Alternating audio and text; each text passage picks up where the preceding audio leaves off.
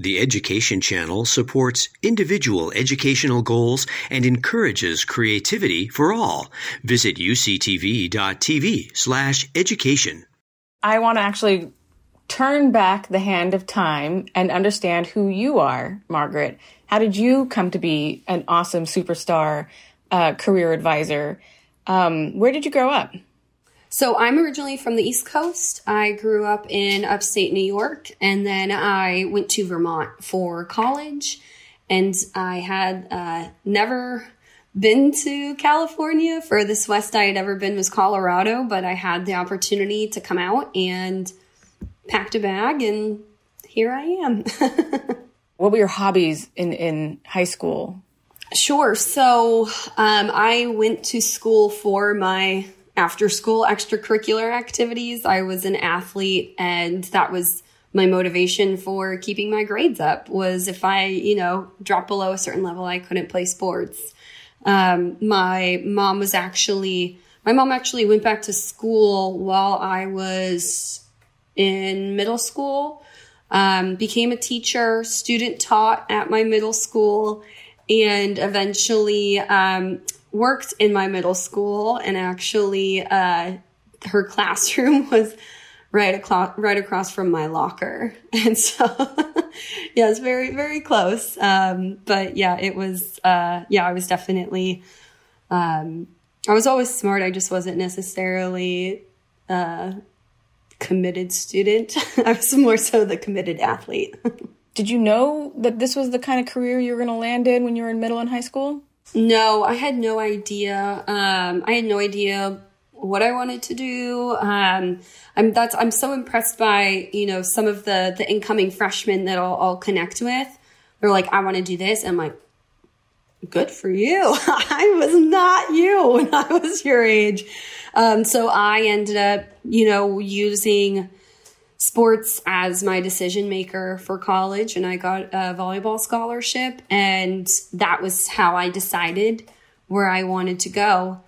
And uh, eventually had some injuries and wasn't able to continue playing and that was a that was a pretty important time for me was uh, you know, I mean, I, I love sports. I, I, think athletics and teams, you know, it there it creates a lot of great things for you, stability, structure.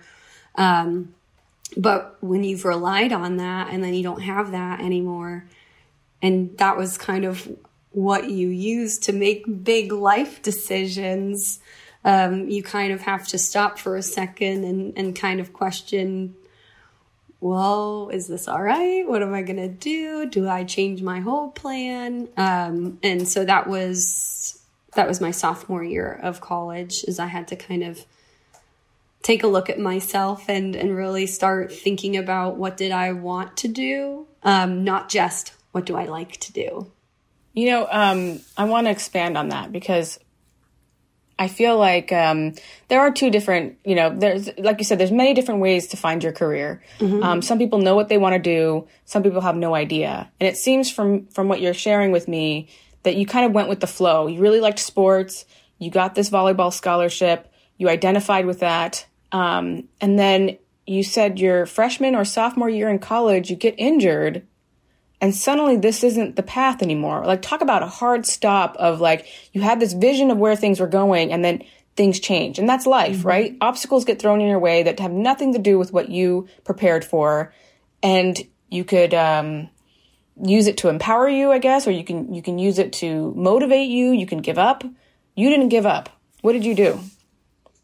Um, you know, I'm re- I'm really lucky. I I have a really wonderful support system with my family, and I remember calling and being like, because you know, I was also on a scholarship. There were financial things to consider as well, and so it was. Do I change schools? Like, what do I come home? What's going on? And, you know, my family was just so supportive and said, you know, not to be, you know, cruel, but you weren't going to do this forever. This time, you know, you were going to have this moment eventually. And you're so much more than just the, I, the athlete identity that you've been leaning into. And so I stayed at the school because um, at that point I had built a community and, um, you know, I, I then started, I kind of like lifted my head up, you know, um, volleyball is a fall sport. So I was actually on campus as an athlete before school had even started. And with the schedule that I had, I, I really couldn't participate in much other than classes and practice and games. And so this gave me the opportunity to kind of lift my head up and say, okay, well, what else is there here? Um, I ended up still doing, you know, a club volleyball team, but it was, you know, with with friends and, and acquaintances, and that was another way to, to build my community. But I ended up um, becoming a writing center coach. And I think that that is a big part of what kind of put me on this trajectory of these meaningful one on one interactions and support sessions. And I loved, you know, watching it, it click and watching a student progress because you would have specific individuals that you would coach for well, we were semester for a semester or, you know, people coming in just needing help and then seeing them come back saying, Hey, that was really helpful. I want your help again. Um, and, and from that, I just got really involved in the community. I became an orientation leader, a pre-orientation leader, um, you know, all, all these different things that I would, would not have been able to participate in otherwise. So it was, a really difficult time, but I think it's really important that even though you know, sometimes your your hardest times actually generate the best opportunities for you and it's, you know, if you can kind of persevere through that, if you are able to kind of lean into the support that you have and put yourself in situations that can teach you about yourself and show you that you're kind of more than what you maybe thought you were um, you really don't know what that can lead to. And so just kind of being open to that, I think is, is really a wonderful part of the college experience. It's called the college experience. It's about experiencing different things to see what you like and don't like.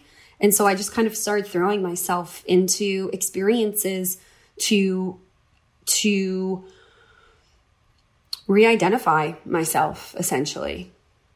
I think that's a really important point. I hope, um, you know, we all have various levels of support mechanisms. Try to lean into the ones that you feel are actually making you feel supported. Mm-hmm. Uh, but there's also support mechanisms on campus that will also help you if it's not something that you can find at home or with friends, which happens sometimes too. Um, and I love that you explored different experiences on campus, um, mm-hmm. and the one you resonated with, the one that made you feel uh, good, is you, you, just continued doing it, and then mm-hmm. it eventually turned into I want to help other people the way that I was helped, um, mm-hmm. which I love.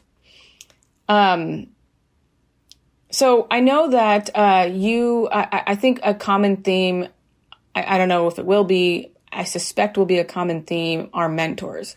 Mm-hmm. Did you have a mentor in uh, middle and high school or college? Um, yeah, so um, it's funny because my, you know, it wasn't the typical mentor. Um, you know, I had a, a faculty member that really believed in me. She was the one that got me involved with the Writing Center but she didn't necessarily have to mentor me. She just gave me the opportunity I needed to find that within myself. Um, it was actually my career advisor. I ended up going to the Career Center for some help. Um, and she just was amazing. We, we, she became my mentor. She, she inspired me to be for somebody what she was for me.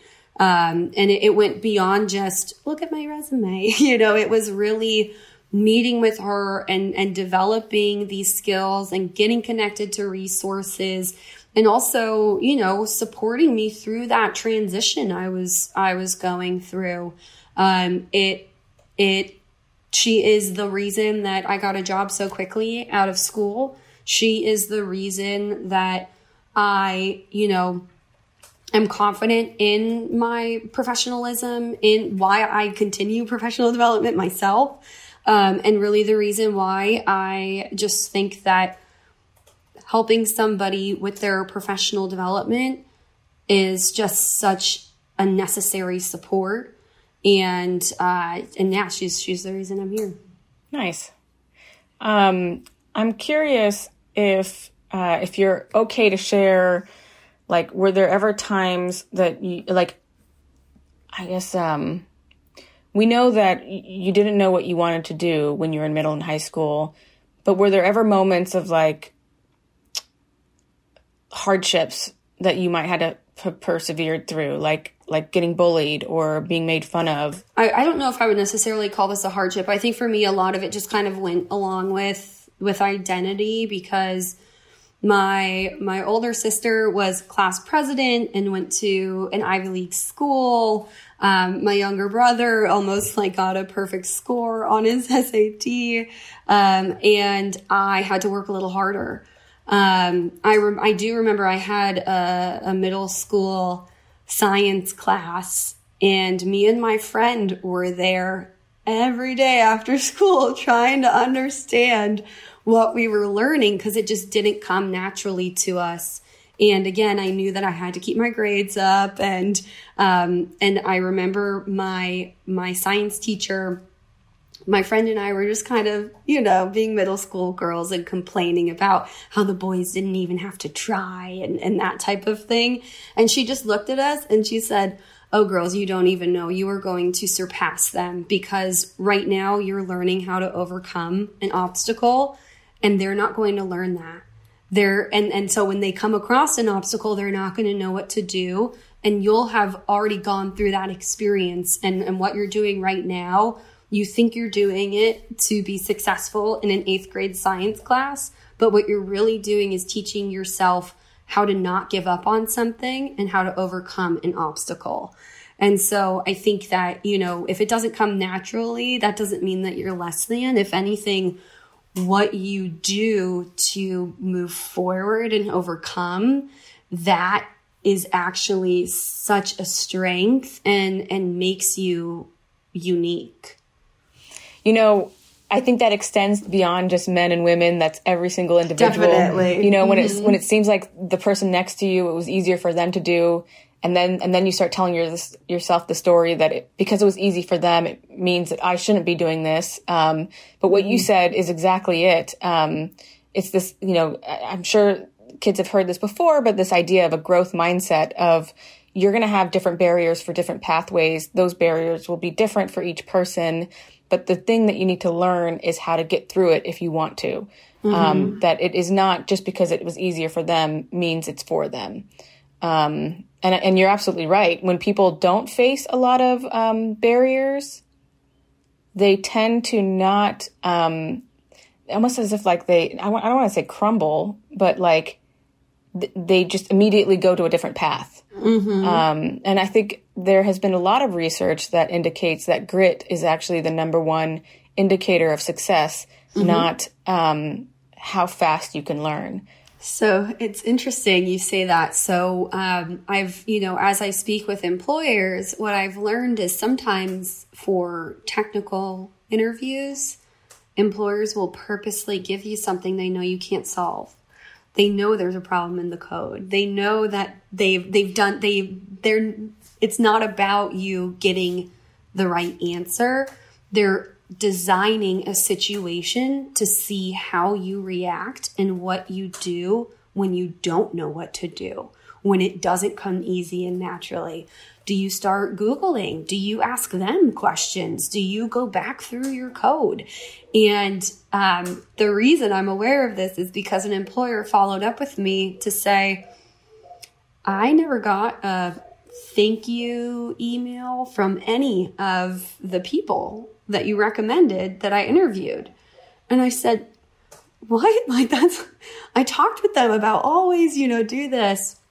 He said, I have a feeling that they think that they didn't pass the challenge that I gave them. And so they just didn't follow up. He said it happens all the time. I've actually had people just stop mid interview that, oh, I can't do it. I'm done. I've already lost the job.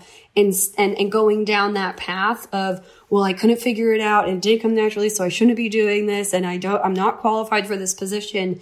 instead of, oh, that's weird. Why isn't that working? Okay, let me try this. Okay, what about this? Uh, I can't totally remember what that is, but I know I could Google it if I could. And, and that's what they're really looking for is, you know, especially with data science, a lot of it is problem solving. You're not just going to sit down and figure it out. So do you communicate? How do you communicate? Are you able to articulate your thought process so that you can work on a team to figure out a solution? And so it's just so interesting that, you know, when, when I'm doing interview prep, students say, I need practice problems and I'm going to review my whole textbook and this and that. And I have to tell them, I mean, sure, review, but that's that it's not about getting the right answer. It's about showing that perseverance and that grit and, and that ability to not be, um, to be able to recover when you falter a little bit or, or when you're not really totally sure what that next step is. Um, you know, how willing are you to put yourself out there with that, that, un- that unsteady step? So it's, it really is, um, you know, as an indicator of success, it's really interesting the way that employers are kind of testing for that in a way, which is funny because with a test, you think, oh, you get the right answer, then you've, you've, you know, done well. You've gotten the test right when really the test is, it's about not finding the right answer. And what do you do after that? You know, it's funny hearing that now because I have, I'm a lot older than the audience that's going to be watching this. Um, and so a lot of experience in feeling what it's like to fail and feeling like it's over. Mm-hmm. Um, and then not giving up and then realizing in hindsight I wasn't actually as bad as I thought I was. I should have been easier on myself. I mean, I'm trying to imagine if I'm a middle or high school student, somebody telling me it's okay for you to fail, it still probably won't be believable for some people. You know, mm-hmm. they just, the, the feeling of getting something wrong somehow translates to them thinking they're wrong in like inside and it, it, mm-hmm. it's so hard to try to like you know i'm still having to tell myself like you know i can do something wrong i'm not a wrong person or i can exactly. i can i might make a mistake but that doesn't mean that i'm not capable um, mm-hmm. i have to try again try again and sometimes maybe it'll take me 10 times uh, of of making a mistake to finally figure it out when i look at some of my favorite uh, coaching sessions or um, you know the one the the advising sessions I look back on and just feel just that stick out in my mind. It's been the moments I've been able to help students or alumni see their success that they don't see. So, you know, oh, I, I didn't get that job. Okay, but you made it to this part of the interview process. You've never done that before. And look, you got to this point. That's a success because you've progressed, because you've gotten to a new point, because you challenged yourself, because you put yourself out there.